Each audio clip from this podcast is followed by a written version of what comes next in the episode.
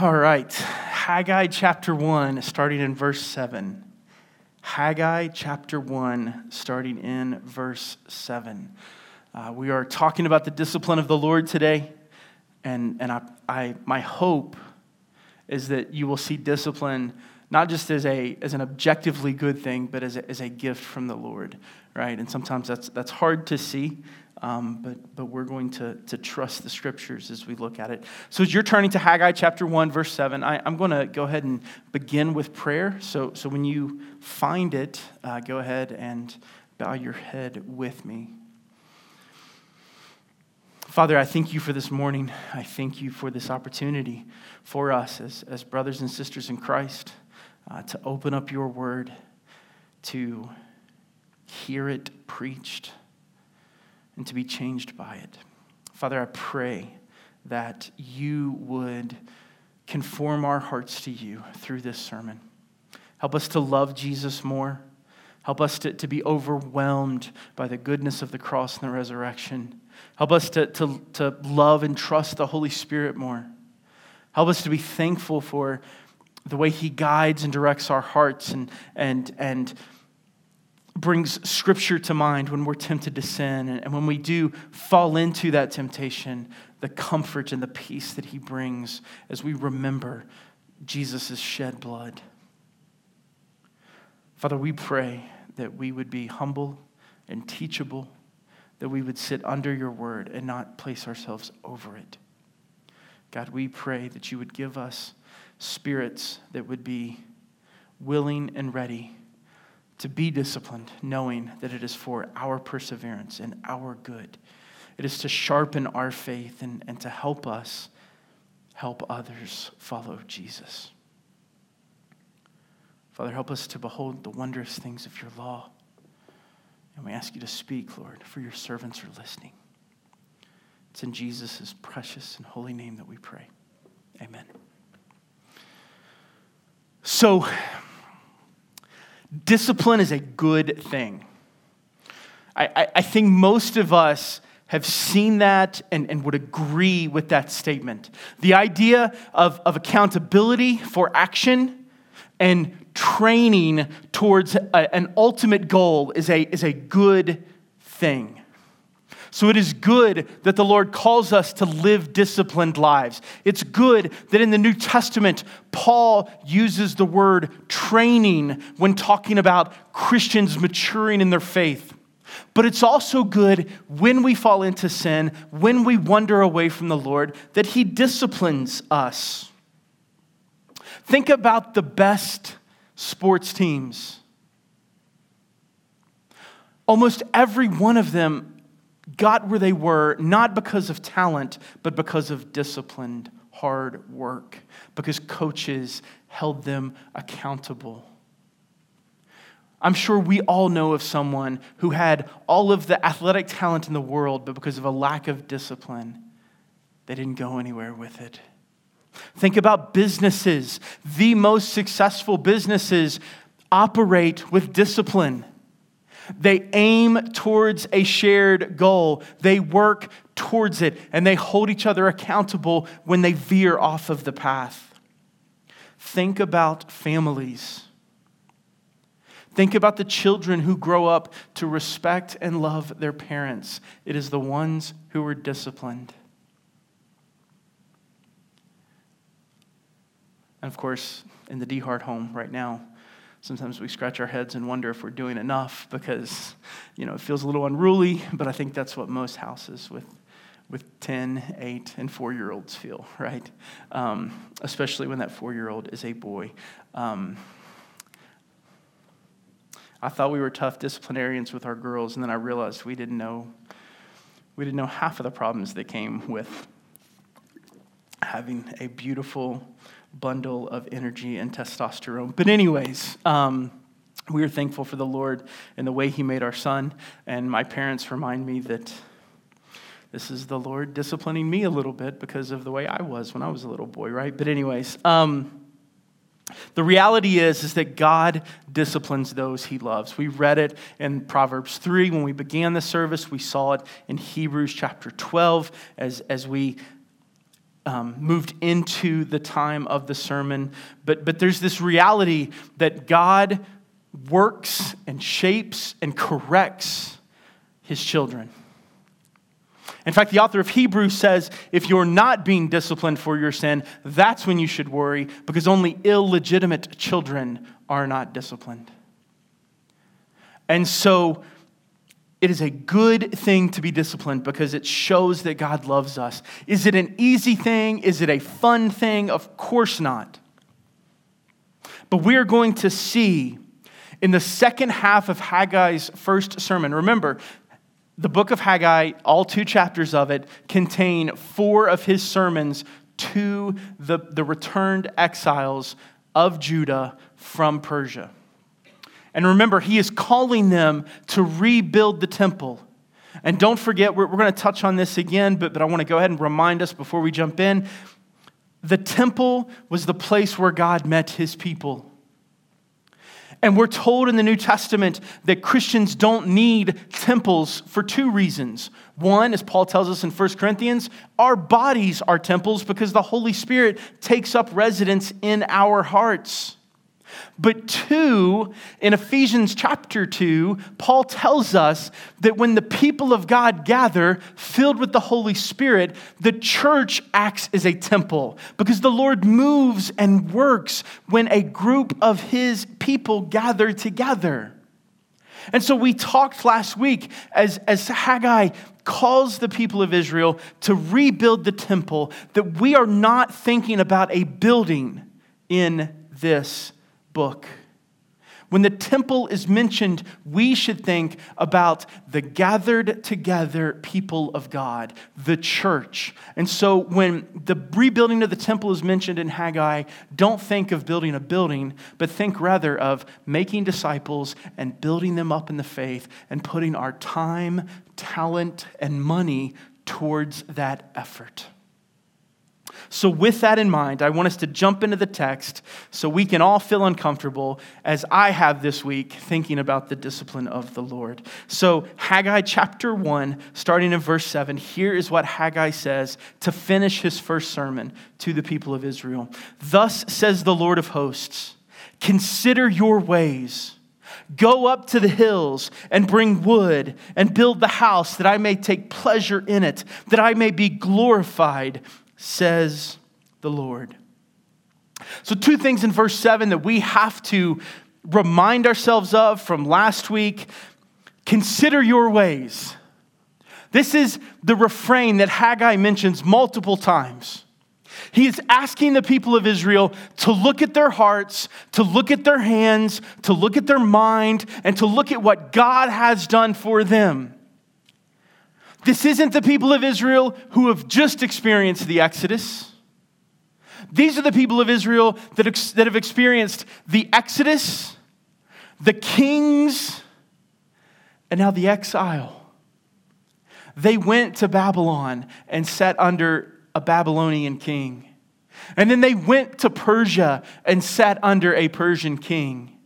And then that Persian king, Darius, allows them to return to Jerusalem to rebuild the city, to rebuild the temple, that they may worship God again together. So while the people of Israel are called to consider their ways, they consider it in light of who God is and what He has done for them. And the terminology used for God in verse 7 is the Lord of hosts, just like it was used in the first part of chapter 1. That reminder that this is the God of the angel armies. This is a big God. Bigger than our city, bigger than our little corner of the world. This is the God who oversees everything. This is the God of creation who is calling to his people to look to, them, to look to him as their father. And so he tells them to go up to the hills and bring down wood and rebuild the house. Some things that we need to understand about the history of the time the stones from the temple in Jerusalem were still lying there. The stones that the Babylonians knocked down they were still there, visible for the people of God to see. And not only are there stones there, but the Persian king actually imported cedar wood from Lebanon into Jerusalem so that the people of God could begin to rebuild the temple. We, we read this in Ezra chapter 3, verse 7. And this should take us back to when Solomon built the temple, and every piece of wood that was put into that temple was from the cedars of Lebanon. But God tells them, you don't, one, you should use the wood that's just laying there because it was a gift from the king of Persia and you should build with it. But two, you can go out into the hills around Jerusalem.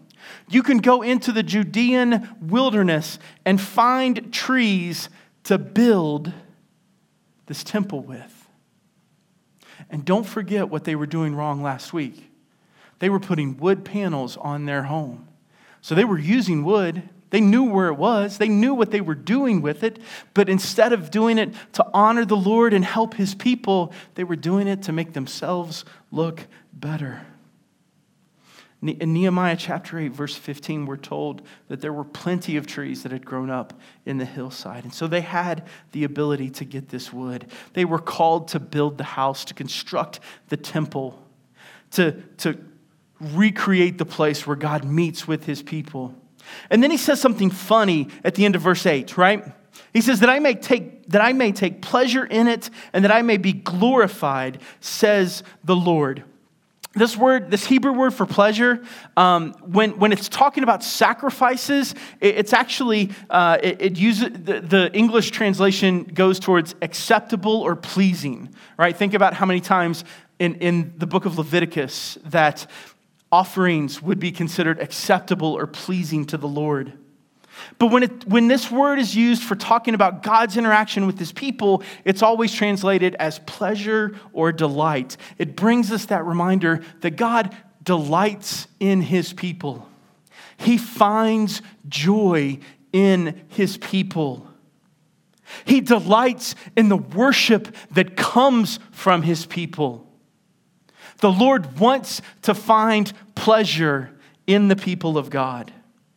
But not only is he seeking pleasure from the rebuilding of the temple and the gathering of the saints, but he also wants to be glorified. Remember, we've talked about the word glory. In, in, in, its Hebrew word and also in its Greek word, it carries with it the idea of being so heavy you cannot carry it and so bright that you cannot look at it. This is the big, grand amazingness. I know that's not a word, but let's just go with it of God. This is that reality that God is God and we are not. And God wants us to worship Him as a collected people because He gets glory from that. And God created us to want to glorify Him, He created us to long for glory. That's why we, we love when people do amazing things.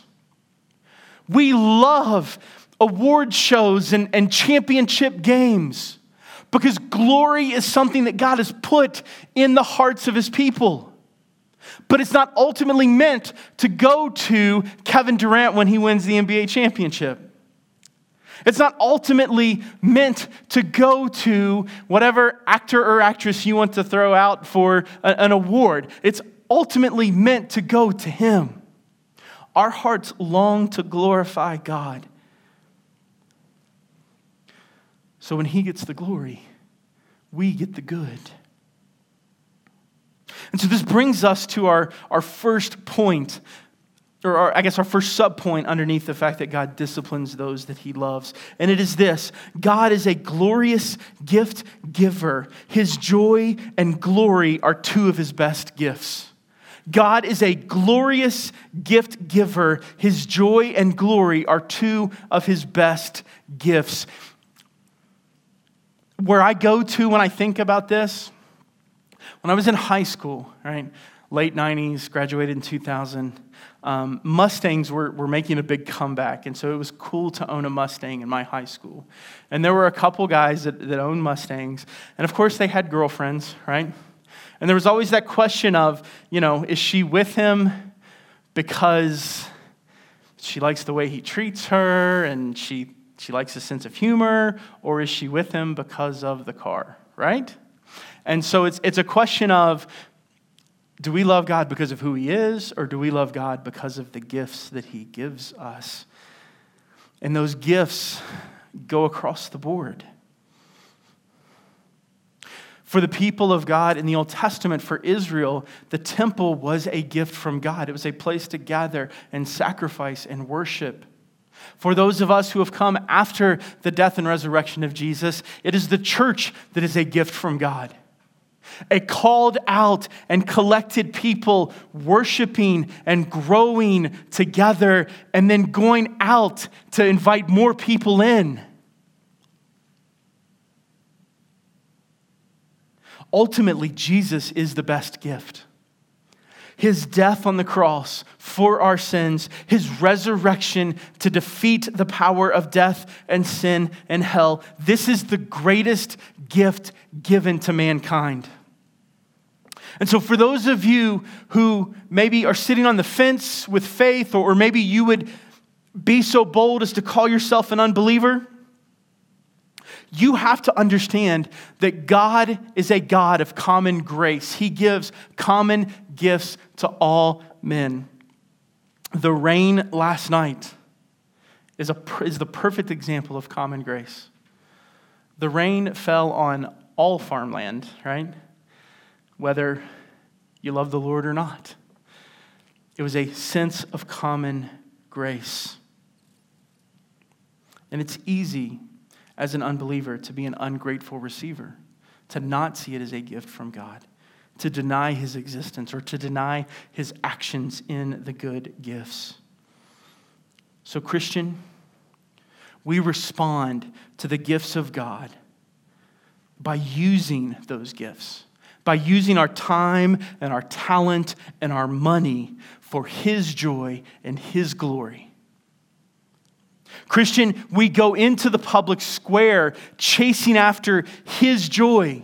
And we go into the public square chasing after His glory, not chasing after other things. And if we aim to, to give Him joy, we will find joy. And if we aim to give Him glory, we will find that He takes care of His kids. He is a good Father. And so, church, as we are calling each individual person in here to give of their time, to give of their talents, and to give of their money for the glory and joy of the Lord, we as a church body have to use those time, talents, and money for the joy and glory of the Lord. We cannot squander them. We cannot waste them. We cannot look at the time that people give and the talent that they have and the money that they are sacrificially giving and think, what do we do with it? We know what to do with it. We go and make disciples. We train each other in the glories of the gospel and how to get the gospel to those who do not believe or do not understand. We leverage every good gift that God gives us as a collective body church, and we use it for His glory and His joy. So we go to verse 9. Haggai continues. He says, You looked for much, and behold, it came to little. And when you brought it home, I blew it away. Why? declares the Lord of hosts because of my house that lies in ruins, while each of you busies himself with his own house. Therefore, the heavens above you have withheld the dew, and the earth has withheld its produce. And I have called for a drought on the land and the hills, on the grain, the new wine, the oil, on what the ground brings forth, on man and beast, and on all their labors. In verse 9, we see that they had much, but it came to little. This is how greed leads to unfulfilled expectations. This is how thinking, I just want to consume more and more and more, leads to us realizing that you can consume as much as you want, it is never enough. What did Mr. Rockefeller say in the early 1900s when he was asked, How much money is enough? Just a little more. Right? You know this. You know the sins that you go after to fulfill yourself rather than to the gospel and the God of all glory and goodness. You know how you think, if I could just get a little bit more of this sin, I will be satisfied. And it never satisfies. He says, You bring things home and I blow it away. Because God won't let things that will hurt us and ultimately spiritually kill us become a satisfaction. Because of God's love for you, He keeps you unsatisfied in the things of the world. Because of God's care for your soul, He is not going to let your identity be placed in anything but Him and walk away happy with it.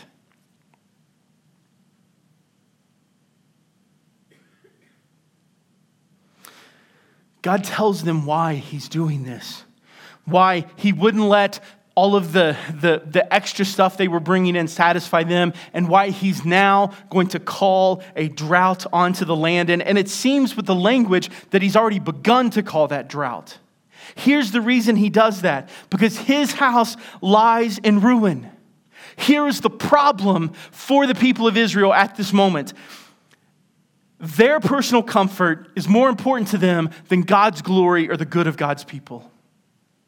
Friends, this is a great pushback on American Christianity.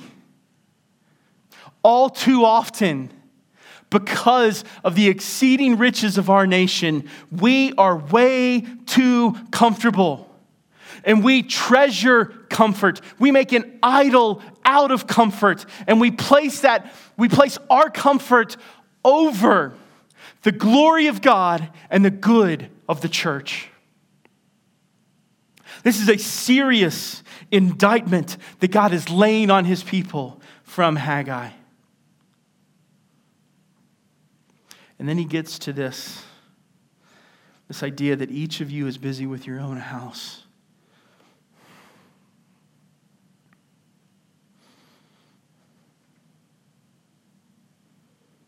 How often do we choose the matters of our own home over God and His people. How often do our kids' things get in the way? How often do our desires for comfort and the joys of this world override the call of God on our lives and the fellowship with God's people?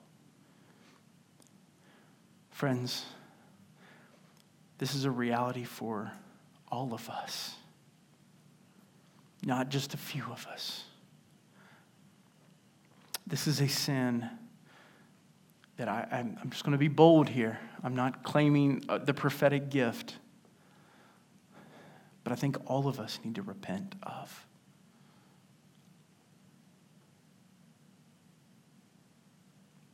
In verse 10, God says that the heavens held back the dew and that the ground withheld the produce.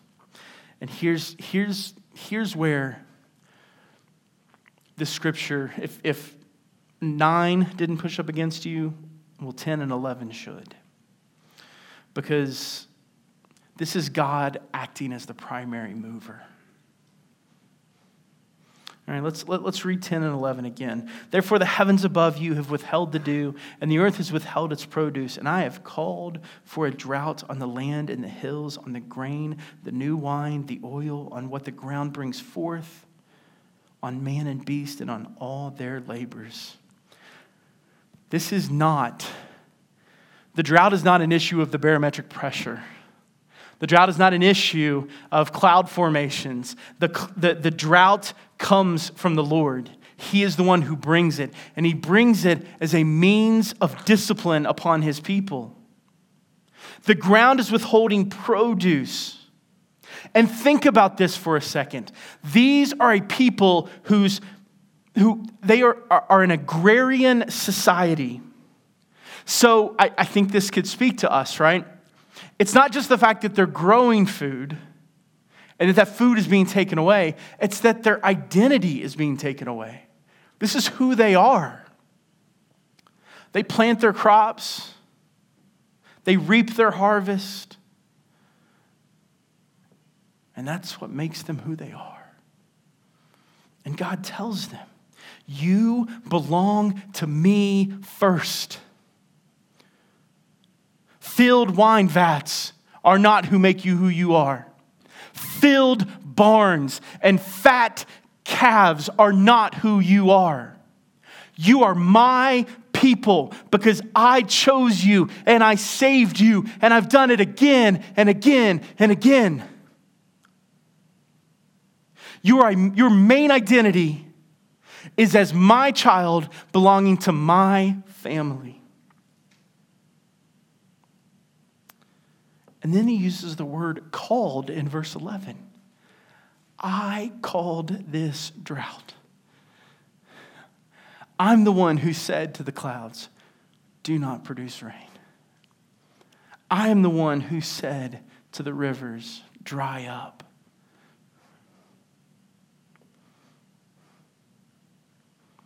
And notice how he mentions a drought on the land and the hills. What is the one thing that God wants them to do? He wants them to repent of their selfishness and rebuild the temple.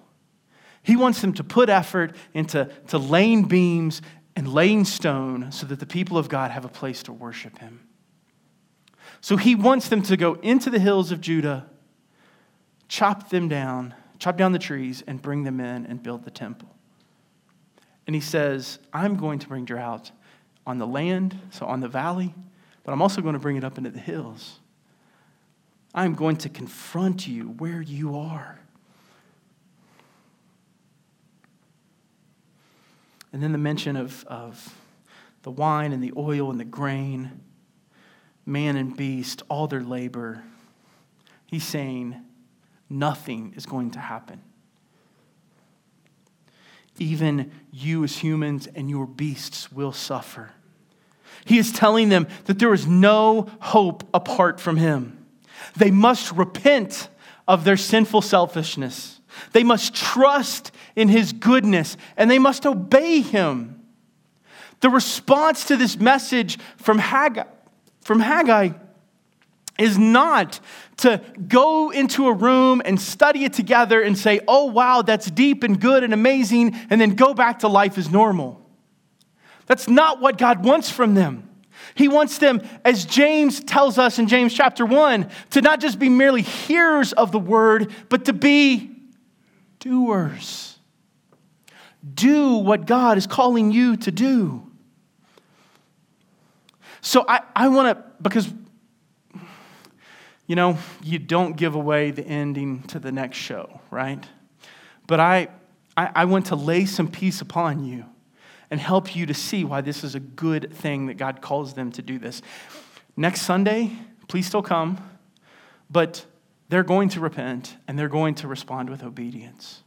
It is a wonderful moment among the people of God. Unfortunately, there are too many times in the history of the people of God, both in Israel and the church, when we haven't done that, okay? But here, there is repentance and the right thing done. And this reminds us this is our second subpoint. God disciplines his people for their joy and his glory.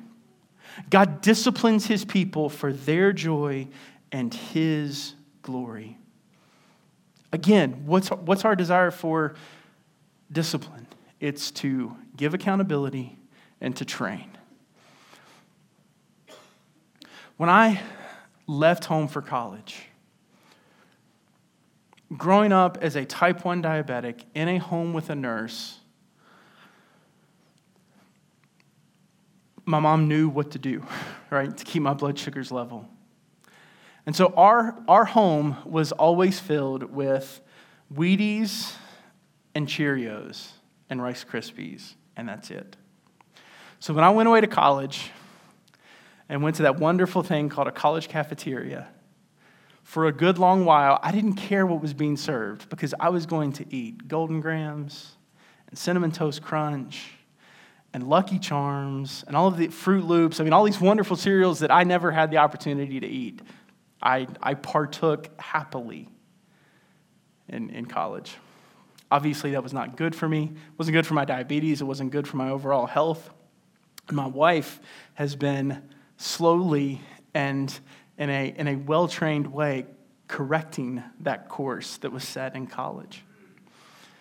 And so I've gone from having Golden Grahams for dinner to eating, and please don't tell our kids this, because um, I'll get in trouble for, for busting out the secret.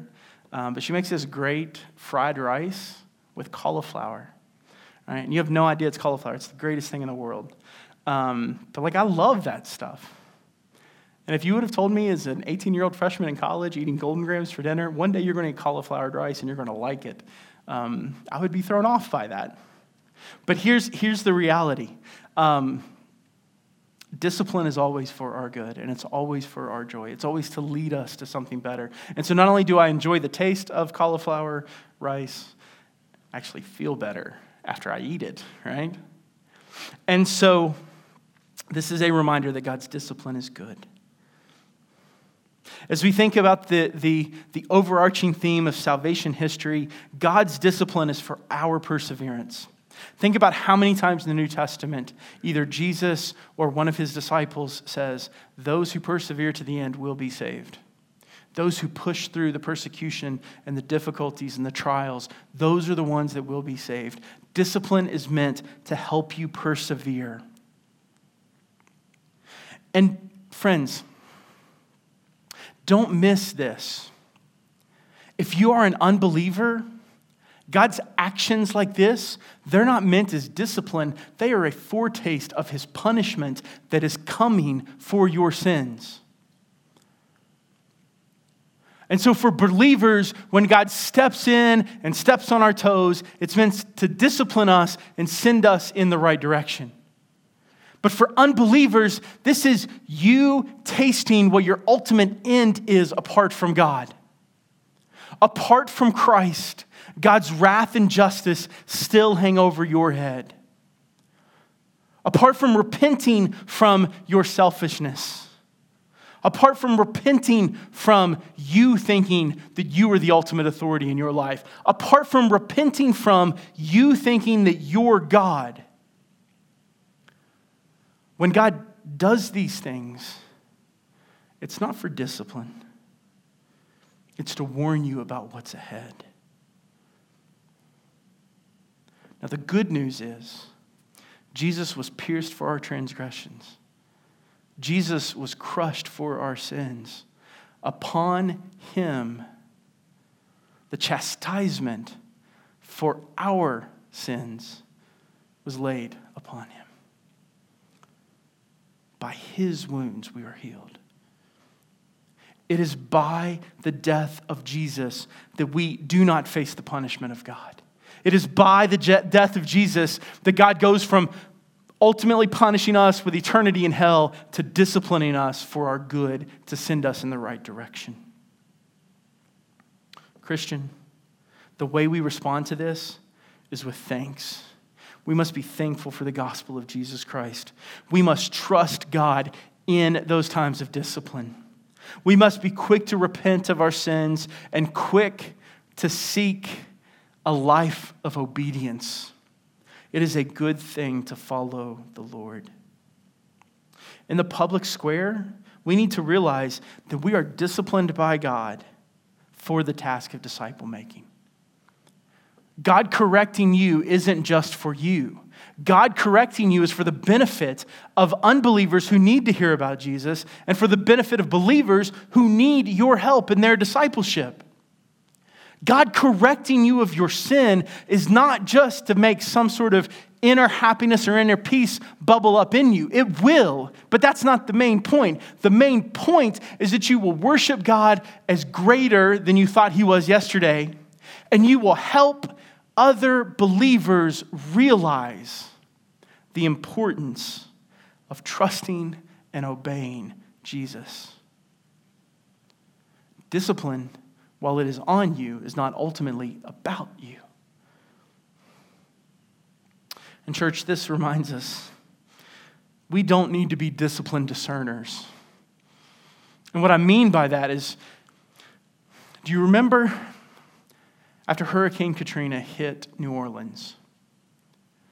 There were quite a few Christian folks around the nation who were quick to tell news stations this is the judgment of God on a wicked city. And here's, here's the problem with that, okay? I'm not saying that it wasn't meant as a wake up call to New Orleans or to the United States, but you realize that within about a week and a half to two weeks, Bourbon Street was up and going again. The strip clubs were open. Like the, the, the bad parts of New Orleans were back to operating at full strength. But there was a Southern Baptist seminary that has faithfully trained men to preach the gospel. In fact, we have a product of that seminary sitting in the back of our, of our sanctuary right now. And it was destroyed. It took years to rebuild that seminary. They're back to the glory of God and, and the, the, the effort of good men and women. But we're not you're not meant to point a finger at somebody and say, This is God disciplining you. That's not your job. Okay? It may very well be true that God is disciplining them. It may very well be true that it's like Paul with his thorn in Second Corinthians. It's like Job having everything taken away from him, even though he had not sinned before God to cause that. You don't know why people are walking through trials. It is not your responsibility to tell them that this is the discipline of the Lord, that He is angry with their sin. What you are meant to do, what we as the church are meant to do, is to help fellow saints persevere. We are to pick each other up and walk together following Jesus. And so, if God is bringing discipline into the life of someone in our church, and they are humble and repentant about it, we will pick them up and we will, as Paul says in Galatians 6, we will bear their burden with them. Friends, the discipline of the Lord is good, but it can feel awful when done alone. The church does not need to make repentant sinners feel worse about their sins. We are to help those who are repenting and seeking to follow Jesus persevere in their following Jesus. Now, if it's unrepentant sin, that's, that's, another, that's another discussion, right? because we want the law of the Lord to break their hearts and then build them back up with the gospel. But when we're dealing with folks who know that they've done wrong and are seeking to correct that wrong and follow Jesus, they need our help, not our finger in their chest. And so I want to finish with this thought God disciplines those he loves for their perseverance. God disciplines those he loves for their perseverance. This is more important than a well disciplined basketball team. This is more important than a well disciplined Fortune 500 company. This is even more important than a well disciplined family. We are walking with Christ towards eternity. And what we need is the discipline of God to help us persevere. Let's pray. Father, we thank you for this morning.